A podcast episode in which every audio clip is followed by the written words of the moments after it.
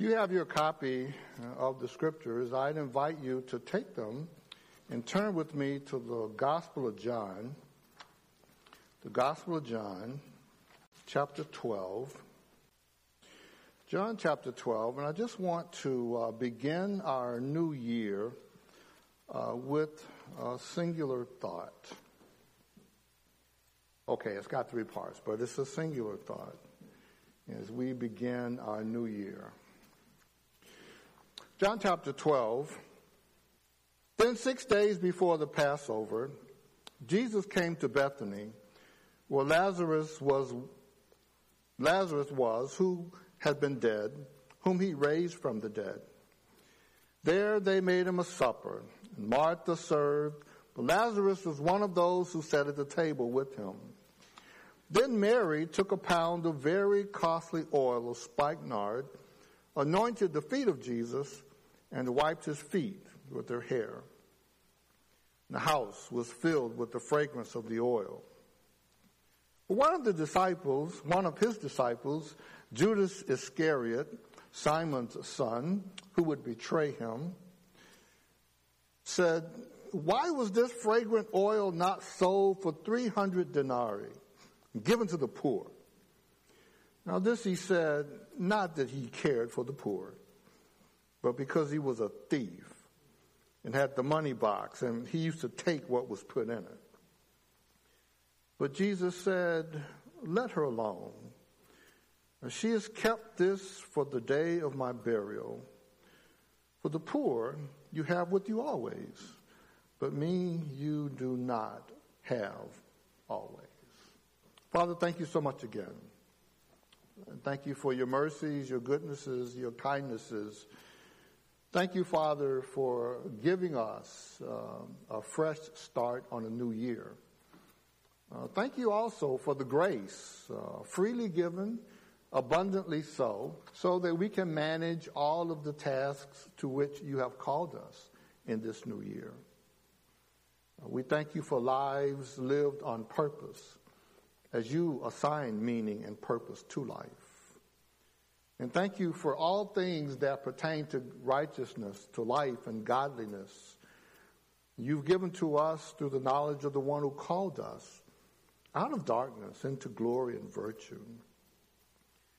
And thank you, Father, that we get to sit at your feet as you speak to us and teach us uh, how to live out uh, that which you are working in. So, Father, uh, we ask that you would quiet our hearts still our minds, that you would grant peace and calmness so that we can receive with meekness the engrafted word, that you would hinder the wicked one as any attempt on his part to interfere and intervene in anything that we are engaged in currently might be thwarted. And that, Father, uh, we'll be doers of your word not hearers only deceiving our own selves. And we'll thank you as we always do, and we'll pledge as we always do, according to the truth of that song, to give you the praise and the honor and the glory. It is yours alone. You alone deserve our praise. And we'll thank you for these things and ask in Jesus' name and for his sake. Amen. Well, we are in 2024. And of course, uh, we begin with stewardship every year um, since I can, as long as I can remember. We have begun the month of January each year with an emphasis on stewardship. And it's not because people don't know anything about stewardship, but it's just good to remind ourselves of the principle of stewardship. And of course, the principle, simply stated, is that God is the owner. Uh, God is the owner of all the possessions, all of the people, all of the purposes. It's, it's all about Him. And we are simply the managers of that which He has entrusted to us. And so, uh, each year we want to remind ourselves of the principle of stewardship and talk more about it for the next several weeks. I'm always fascinated because people each year start off with uh, New Year's resolutions. And as I track them over the years, I, I noticed that, that there's been a subtle change. And so each year I, I try to look at the previous years and think about where we are. And here are the top 10 from 2023. Number one, save money. uh, and I think the past three years have brought us to a point where that is absolutely number one on our list. Save money. Many of us have too much month left at the end of the money. Uh, number two, be healthier in general. Now, that's more in line with where our country is headed today because you know, it used to be a lot more specific. People would say, stop smoking or stop drinking or at least moderate on my drinking or they name specific things, but now it's just be healthy in general. Um, that perhaps we can attain. Work out more. Um, okay, I guess you give yourself some wiggle room. Um, they say, you know, the people set the resolutions in, on January 1, and by February 1, 90% of them have abandoned the resolutions. So instead of being uh, using SMART goals, something specific and measurable, they just say, just, well, you know, work out more. Number four, near and dear to Larry Harris' heart, eat better, right? Uh, I would say eat healthily, uh, but eat better, um, I like even more. Uh, I still have arguments with my kids about whether or not chocolate is the sixth uh, member of the food group. Um, they say no, but I, I, think I read that somewhere. Uh, in the book of Second Opinions, I believe it is. Number five, lose some weight. Um, number six, uh, try to be happier in general. Right? Uh, that is moving from specifics to generalities on purpose. Number seven, pay down debt. It used to be get out of debt, uh, but now we can just, um, if we could just pay a little bit on it each time and keep going, we don't want to live beneath our means and pay off the debt uh, because that's too much work. Number eight, I highlighted this. Um, improve your mental health because according to the things that I've read this past week, uh, that is one of the key issues for uh, Generation uh, Z. The Gen Zers, they're very, very concerned about mental health.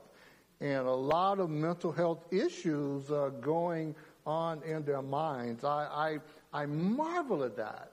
Uh, and it's probably because I'm really old. You know, I, I remember talking with a young lady, um, she was 18, uh, when I worked at um, a store in Michigan, a Rite Aid there, um, and we worked in the pharmacy together, and I found out because I filled her prescription, she was taking Valium, and you know, for anxiety, and and I said, why would you be taking Valium? I mean, you're 18 years old. you've got your whole life ahead of you. I couldn't believe that anyone 18 years old could have so much drama in their lives that they needed to take something for anxiety. And um, I, I, was wrong about that. Uh, there are a lot of issues. In fact, it was only a couple of years later that they found her dead. Um, and, you know, I lamented that because at the time that we had our conversation, I, I'm more or less dismissing all of the things that she might be going through and saying, well, you're too young to have any real trauma in your life, any drama. But if I had just taken the time to query her about it and ask her, maybe, maybe it would have been an opportunity to share the life of Christ with her. And maybe she would still be alive today. Um, it's one of those things so improving mental health is something that people care a lot about. Spend more time with family used to be number one, actually. You see where it has moved down uh, to number nine. And then, of course, number 10, think, uh, learn something new. Um, I'm, I'm struck by the movement, as I mentioned, from specifics to generalities. People are concerned about life, but you know, as I, I remember reading, only about 69%, uh, well, I said that, 69% of this youngest generation, Gen Z, are even concerned with making New Year's resolutions. Instead, what I like to do is I like to, to propose that this year we make it our goal to just hang out with Jesus. Matthew 11, uh, I know we look at these verses a lot, but I am really, really struck by the simplicity of his statements. Jesus said, uh, He said, Come to me. It, it doesn't matter if you're 18. It doesn't matter if you're 8, really. It doesn't matter if you're 88 or 108. It doesn't matter. Jesus says, Come to me, all of you who are weary and carry heavy burdens.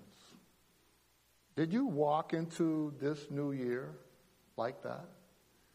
And perhaps all of the burdens of the previous year followed you in. They didn't stop at December 31st. And you're still carrying them and you're still wondering how you're going to make it another year. Perhaps even another month. Jesus said, listen, come to me. And he says, I'll give you rest.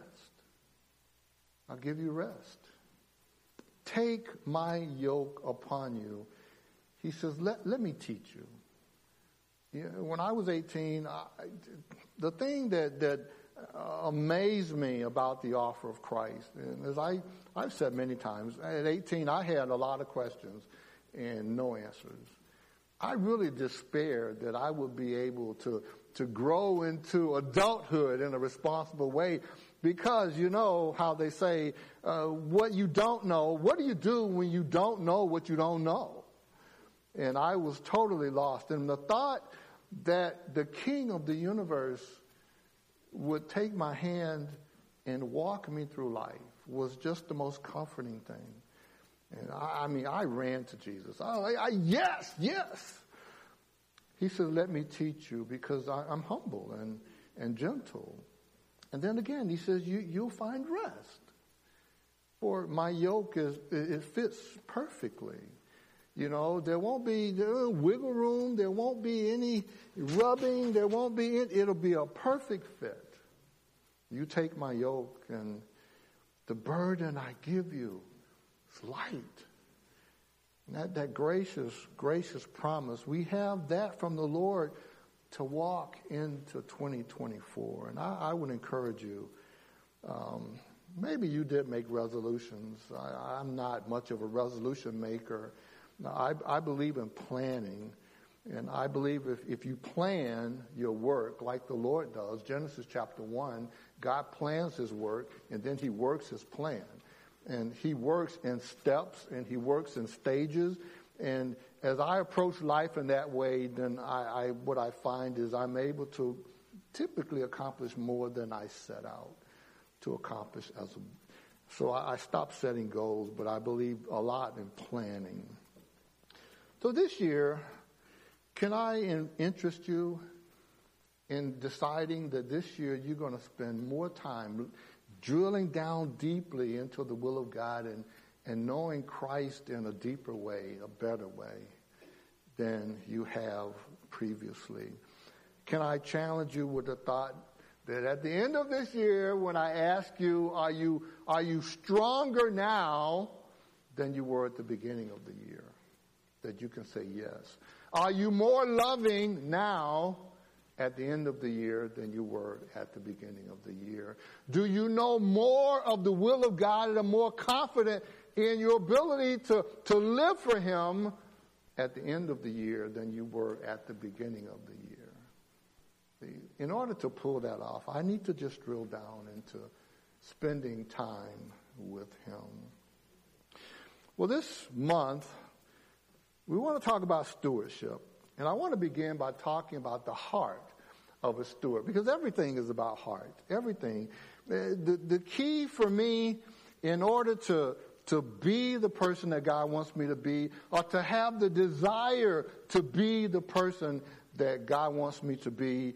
It's not about what I have in my head. It's about what's going on in my heart. I serve God from the heart. And so let's talk about the heart of a steward because again, a steward is a person that recognizes that God is the owner. And he has entrusted all these things to me. And that's why I was drawn to this particular section in John chapter 1.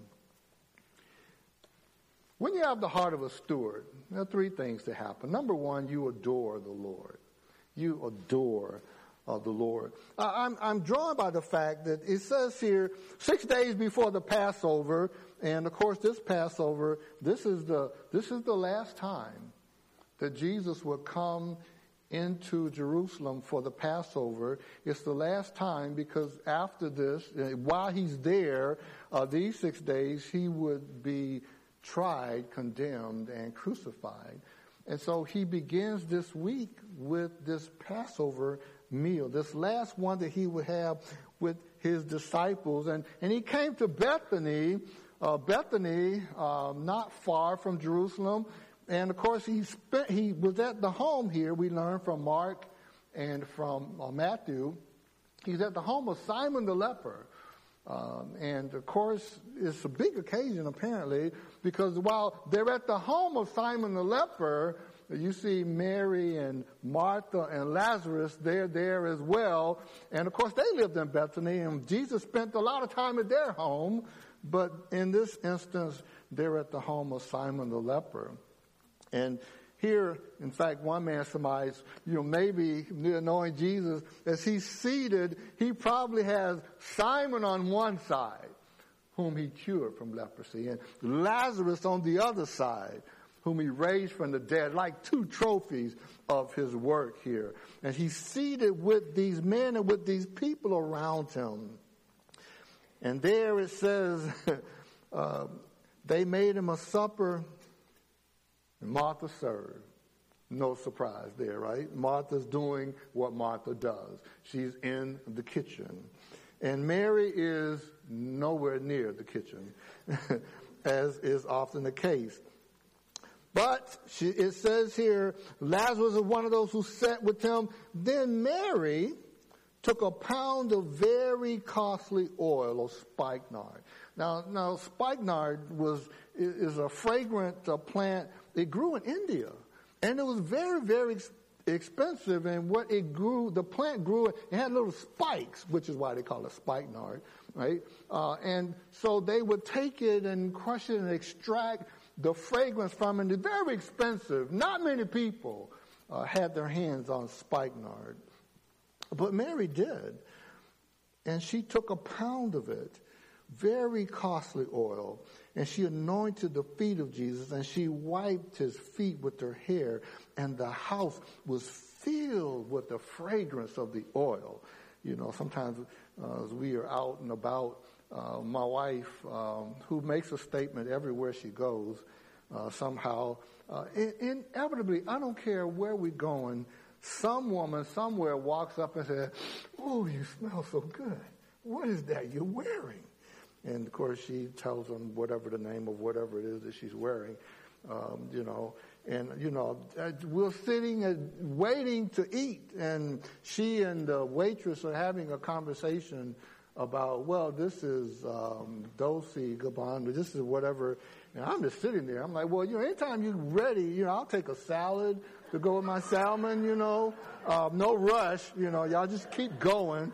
Uh, but, you know, just, just uh, aromatic. Uh, people love nice smelling things. And of course, um, this whole place was, was filled with the fragrance of this oil. Out of that, uh, I just put down a couple of thoughts.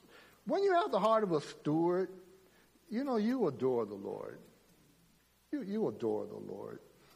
Uh, how can you tell when, when someone's in love? How can you tell when you're in love with somebody?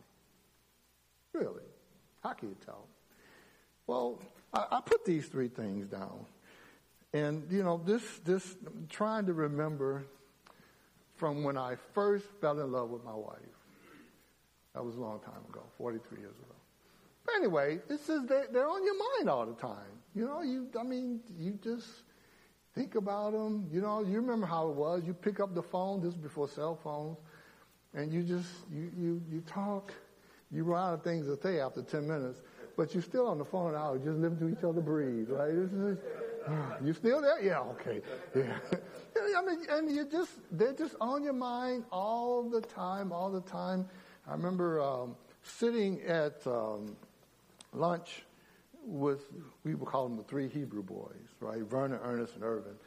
And we were talking uh, and um, about the fact that, you know, we're, when you're in love with someone, and I said, well, you talk about him all the time. And, and Ernest says, yeah, you're, you're in love with your girlfriend. I was like, no. I said, yeah, because you talk about her all the time. You know, all the time. I'm like, do I really? I hardly mention her, you know, but I did all the time. Uh, but that's what you do. You can't get enough of talking about them because they're on your mind all the time. And what's on your mind is what you talk about. And, and you want to be with them all the time. Right? They're just um, thinking about where they are. The time goes by really fast since you last left them because you all you're thinking about is them, and then the whole week's gone by, and it's time to be with them again. You're excited about that, and it doesn't matter where they are. My daughter, my oldest daughter, she called us. She was uh, she had to go to the hospital there in Japan because she she had an accident. She went snowboarding with Jimmy, her at the time boyfriend slash fiance slash husband now. And, you know, he snowboarded. She'd never been snowboarding in her life. And she, she lost her balance. She fell right on her head and her neck. They put her neck in a neck brace, rushed her to the hospital to x-ray her to make sure there was no damage to her spine. And, and of course, uh, I'm thinking, what in the world got into you? Why would you go snowboarding? You've never been snowboarding. He said, well, Jimmy wanted to go snowboard. okay. if Jimmy wanted to jump off, a, well, I didn't say that. she might have thought about it. You know, when you're in love, you just, you just want to be with them wherever they are. It doesn't matter, right? And of course, no act of service is too great right? When I first got married, man, I used to, well, my mom taught me to iron my clothes. You know, we would wash and dry, and then you would, you would iron all of your clothes at one time and hang them up, right? And so, um, that apparently that wasn't practiced everywhere in the world. but, um, you know, I mean, I tried to do a good job when I ironed, and my wife saw me pressing my clothes. And, and then the next day, she said, okay, I'm getting ready to go to school. I'm like, okay, good. She said, um, can you, can you iron my, my shirt for me? I'm like, sure, right? And can you iron my, pa-? and then it became a regular routine. at the time, it didn't bother me at all. I'm like, oh, I will be glad to do that for you. Fast forward a couple of we won't talk about it. Uh, but then, you know, when you're really in love with someone, the no act of service is too great. Pastor Manil used to say, he said, a guy would say to his girlfriend, I would swim the highest mountain, right? I would climb the deepest river. And say, you got that back? And say, I'll do it the hard way for you, baby. when you're in love, no act of service is too great. Listen, how can you tell if someone's in love with Jesus? How do you tell? Is it because they want to spend time with him? Is it because they want to talk to him and hear his voice? Is it because no act of service is too great? I, I would say that a steward, a person who sees themselves as a steward, who has the heart of a steward, they, they adore the Lord. And it comes out in how they treat him, their attitude toward them. Secondly, you approach the Lord. I like that. You approach the Lord here, and, in verse 3.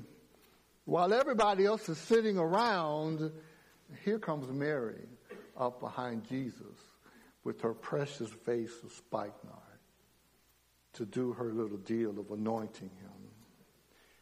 See, you, you approach the Lord and, and, and look, it, it doesn't matter where he is, right? Because where you want to be is wherever he is. And so if he's sitting in a crowd, then you don't mind being in the crowd. And it doesn't matter who else is there because you're coming uh, to see him. It's just like when we come on Sunday morning. You know, see, I, I come, I come with you and, and for you to add value to you, but I come to him. He's the one I want to see. He's the one I want to please. He's the one I want to hear from when I come. And, and you know, sometimes people come to church and they're like, who was there? Well, wasn't nobody there. That means the people that they hang out with weren't there. Might be crowded otherwise, but it's just, you know, they got their own little few people that they talk to. So nobody was there. But you know, you don't, you don't come to the people. You come to the Lord. And because He's there, then that's where you want to be. Because you want, you want to be with Him. And and it doesn't matter what other people think of you. Now, I put that down because I thought about the, a parallel passage in Luke chapter 7. And in this particular instance, Jesus is, is at the house of a, a Pharisee. One of the Pharisees asked Jesus to come to his home for a meal. Jesus accepted the invitation. He sat down to, to eat. And Luke, in his typically descriptive way, he says, a certain immoral woman heard he was there and she brought a beautiful jar filled with expensive perfume. And, and then she knelt behind him at his feet, weeping, and her tears fell on his feet. She wiped them off with her hair. She kept kissing his feet and putting perfume on them. When the Pharisee, who was the host, saw what was happening and who the woman was, he said to himself, this proves that Jesus is no prophet. If God had really sent him, he would know what kind of woman this is touching him. She's a sinner. No way, if he was a prophet, let that old nasty woman come up touching him. But you know, Jesus, he, he touched the untouchable. He approached the unapproachable. And he himself was never unapproachable. And that's why he was known as the friend of sinners. Because they cared about him, because he cared about them. You know, sometimes we're we're standoffish when it comes to other people. And, and we may not have time for them, and maybe we don't like the way they look, Maybe we don't like the way they smell. Maybe we don't like what they did. Maybe we don't like what they do. We find all kinds of reasons to dismiss them. We forget. Well, two things. Number one, we forget that God loves them. Why? How do we know? Because Christ died for them. And second, we forget who we are. Do you remember when you were on the outs with God? You remember how jacked up your life was? You remember those things you used to say and the things you used to do and the habit patterns you perpetrated and, you know, all of those things that you don't want anybody in here to know about. And God knew all about them before you committed them and he sent Christ to die for you anyway. And there are people that we, we, we want to keep at arm's distance. How is that? I was telling the men yesterday about the, uh, at our prayer breakfast, we were talking about being fair-minded and being gentle with people. And I mentioned the Levites and how the priestly line came from the Levites and how the priests, you know, they would sacrifice all of those animals to the Lord and burn them on the altar. They had to slit their throats and drain the oil out and then burn them up on the altar. And I said, you know, uh, Levi, he and his brother Simeon, uh, they were the ones who were responsible for butchering, for murdering all the men in the entire village. Because one man raped a sister. They took it out on everybody. And that, that act of vengeance and violence, I said, imagine now, you know, you killed all those men, you shed all that blood, and then God, God says, I'm going to take the Levites and I'm going to make them the ones who sacrifice all the blood, all the innocent lives. They had to do that every day, all the time. And you would think that, that as often as they killed these innocent animals, and they shed all this blood and spilled it, that, that somehow it would go off in their minds that, you know, we come from a, a legacy of butchers and murderers. And see, the, the, the priests were called that because they, they to be sensitive. Because they, they remember, they, they're just like the people that they sacrificed for. They were sinners and they had done some horrific things. And so they, they needed forgiveness. So they understood what it was like to, to need forgiveness. And so then when they were sacrificed to God on behalf of the people, it would be with a sensitive heart. That's how it was supposed to be. but see, eventually the priests got to a point where they didn't care about the people. They wanted the people to sin so that they could bring them animals to sacrifice and grain, and then the, they saw the people as opportunities to get more for themselves. They completely forgot about their previous history and their own sinful condition. And as a result, then they were dismissive of the people. And sometimes, you know, we, can be like that. I mean, I mean, not the people in here. I'm not talking about y'all. I, mean, other people that you know can be dismissive like that. And, you know, those people, they, they forget that, you know, but for the grace of God, their lives would still be jacked up. You know, you just need to be patient. But see, sometimes, I, I mean, the reason I mention uh, this woman in Luke is because, you know, sometimes we find that, that people are mean to us. And because people are mean to us, you know, we take it out on God. And by that I mean, you say, well, I ain't, I ain't going back to church.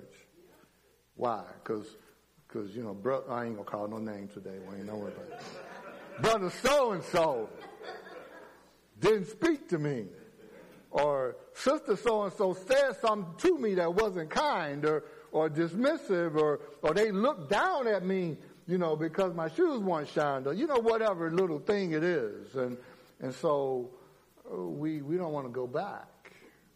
You know, you might come in and you say, I came into that church and nobody even spoke to me. Nobody even said hello to me. It's like I'm not even a person. Like I don't even matter. I ain't going back there. It could be like that. But this woman, you know, she didn't care what those people thought. Because she came in for one reason, and that was for Jesus. And I think that that's how it ought to be. I want to come for Jesus. And I want to come to Jesus. And I care about what Jesus thinks about me. So I put this little statement down. When you have the heart of a steward, your focus is on Christ and how much he means to you, not people and how mean they are to you. I, I want to focus on Christ. And I want to keep the focus on Christ. Well, the third thing about steward is you adorn the Lord. you adorn the Lord. Because that's exactly what Mary did. That's exactly what this woman did. Uh, they took that most precious oil and they poured it on his feet and they wiped his feet with their hair and all that. They, they, they, they bring an offering to the Lord because he's worth it. Remember I told you about the, the, um, the little shrine uh, they had in India is made of pure gold. And um, a tourist was asking one of the attendants, um, how much did it cost to build that shrine? And she said, what does it matter? It's for our God. Cost is, is immaterial when it's for your God. And, you know, that, I mean, the, the steward thinks like that. So I'm going to bring an offering to him. Why? Because cause he's worth it. There's no, no amount is, is too much. I read a story of a lady who um, she came offering time at the church and and um, she she wrote a check for fifty dollars, and then she asked the pastor. She said, "Is is this enough?" And he said, "Well, if it if it reflects you, then okay." And she thought about it, and she took it back. and she came back a little later with a check for five hundred dollars. He says, Is this enough? He says, I, I don't know. Does, if it reflects you, it's enough. He took it back. She came back later with a check for $50,000. And she says, I'm satisfied with this, and I think this represents me. Now, I'm not mentioning that because I think that you ought to think about dropping a check for $50,000 into the offering plate. Now, I promise you, I won't be offended if you do, but I'm not asking you to do anything like that. Because understand that you're not bringing anything to me, right? It's to the Lord. And if he's worth it, then you, you give it to him. If you don't think he's worth it, then don't give him anything. But, you know, when you start adding up the ledger and all the things he's done, right? Life, health, peace, prosperity, uh, you know, protection as you travel up down these crazy, uh, I mean, the roads in, in Georgia. You know, all the things that he's done, getting you from point A to point B. I mean, if he hadn't done anything for you, then don't give him anything. but if he's done everything for you, why would you not give him everything? I mean, that's just one of those things. So you bring an offering because he's worth it. You know, people used to ask me, I've had several people ask me, Pastor, you tithe? Yes. You tithe from the gross or the net? Like, well, it depends. You want a tithe, you want a gross blessing or do you want a net blessing? What kind of blessing you want? You know, you can't ask for a gross blessing and you tithe the net. I mean, come on. But, you know, I mean, if, if you, if you, like I said this before, if you are financially squeezed, then you can't afford not to tithe. You say, well, I don't have enough. You know, a pastor asked a congregant, he said, um, if, if you put in the tithe, and I promise that I will make up the balance of what you needed to get you through the month, would you, would you do it? And he said, well, if you, if you promise, then yeah. He said, well, imagine that. You be willing to tithe on the basis of a mere man like me, but you wouldn't trust the king of the universe to be able to take care of you like that. You know, so then the guy started tithing. and of course he found that he never ran out. God is no man's debtor. But anyway, you adorn the Lord with an offering, and then I had to put this one in there uh, because, you know, our young people are, are here, and our not so young people are here. But you adorn the Lord with your body. That's important as well. And I put a couple of verses down in case you thought I made that up. Romans 12, 1 it says, Dear brothers and sisters, I plead with you to give your bodies to God. Right? Let them be a living and holy sacrifice, the kind he will accept. When you think of what he's done for you, is it too much to ask? No. 1 Corinthians 6, don't you know that your body is the temple of the Holy Spirit who lives in you and was given to you by God? You don't belong to yourself. God bought you with a high price. So you must honor God with your body.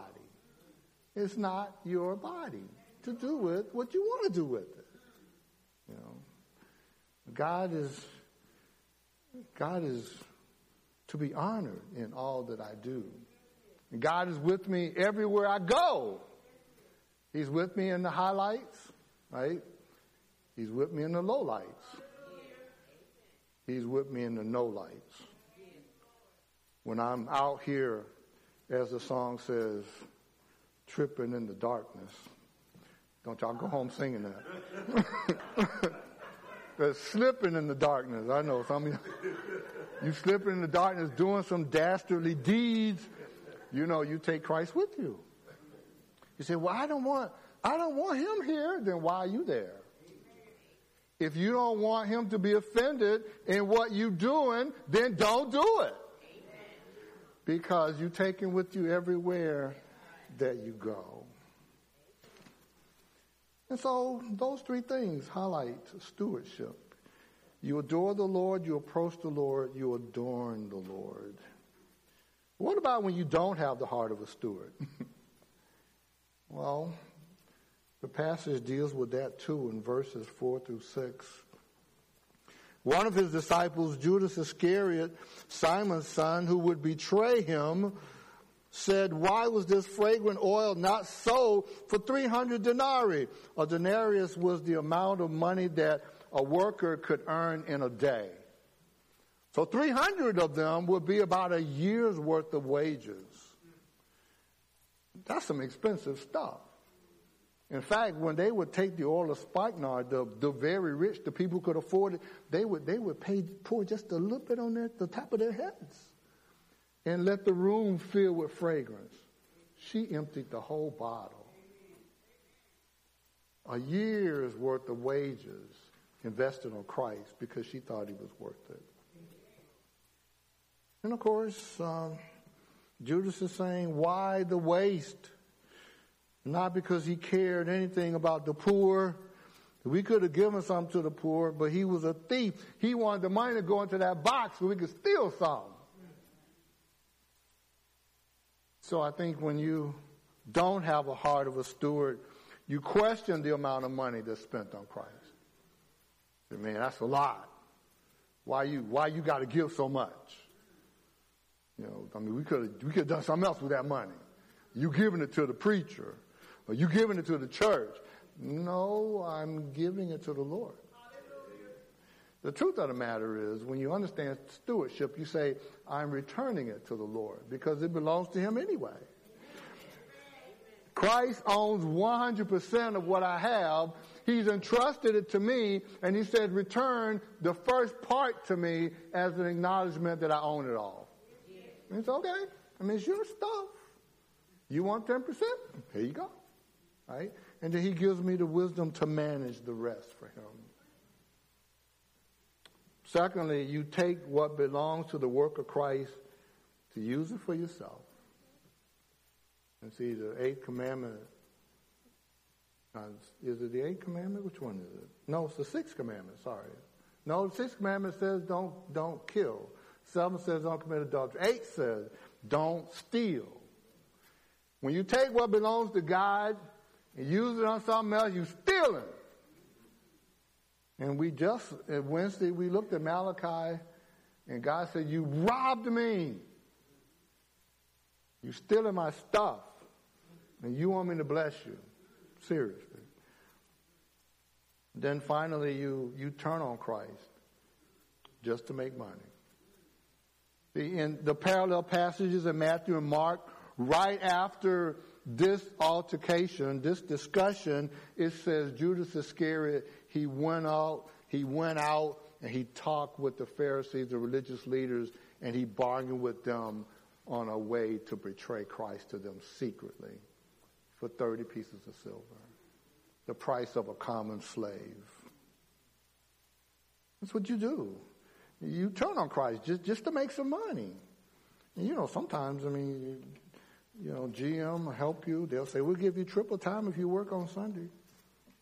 You know, uh, but the time belongs to the Lord. Well, we'll give you triple time if you work on Sunday. Well, the time belongs to the Lord. We'll give you triple time. Well, okay. You know, You say, well, I could always use the money. Well, okay. I mean, if, if the Lord's worth serving, then serve him. If he's not worth serving, then don't serve him. You know, if you turn on him just to make money, then I would say that you don't have the heart of a steward. Well, our time's gone. Three quick decisions for 2024. Would you decide this year with me to make it a priority to deepen your love for Jesus this year? It's just starting out. Say, Lord, I'm going to love you more deeply, more determinedly than I did in 2023. And how am I going to do this? Well, let me make three suggestions. Number one, determine that you're going to spend time with Him in His Word every day. So you, you're going to you're going to hear His voice. He's going to talk to you from His Word, and you're going to talk back to Him in prayer. You're going to talk about the same things. So you're going to spend time with Him because you love Him. And, uh, and I'll tell you this the more time you spend with him, you know what will happen. You'll find that he becomes more lovely. And then he becomes more precious. And everything about him changes. Number two, seek to participate with the saints in service. I would, I would encourage you to consider making a goal this year to come in to meet Jesus, regardless of who else is here. Come in. Now, I'll, I'll, come with you and even for you to add value to your life as I'm able to be an encourager, a model, or whatever. But, but I want you to come to meet him. Make it a determination that this will be the year that you do just that thing. You say, well, I already come. I mean, I come at least twice a month. Well, okay. Why don't you try coming the first 52 weeks and then after that you can take off? I mean, you know, just a thought. Um, and then number three, because Christ is so lovely, make it a goal to talk about him with other people. Share his message of salvation with others. Because I'll tell you what I know. The person who shares his faith in Christ or faith in Christ it is amazing how they grow in, in deepen in their desire to be with him. And there's a freshness and a vitality and even an insight into his word that comes as a result of talking about Christ with others. Let me encourage you to make those three commitments this year. Father, thank you so much again for your word and thank you for loving us as you do. And Lord Jesus, thank you. Uh, you are the all lovely one. And we are, we are so unlike you uh, in our demeanor, in our ways, in our choices even. But Lord, we want to be more like you. We want to imitate you, as Ephesians 5 1 says, and we want to walk in love, your love.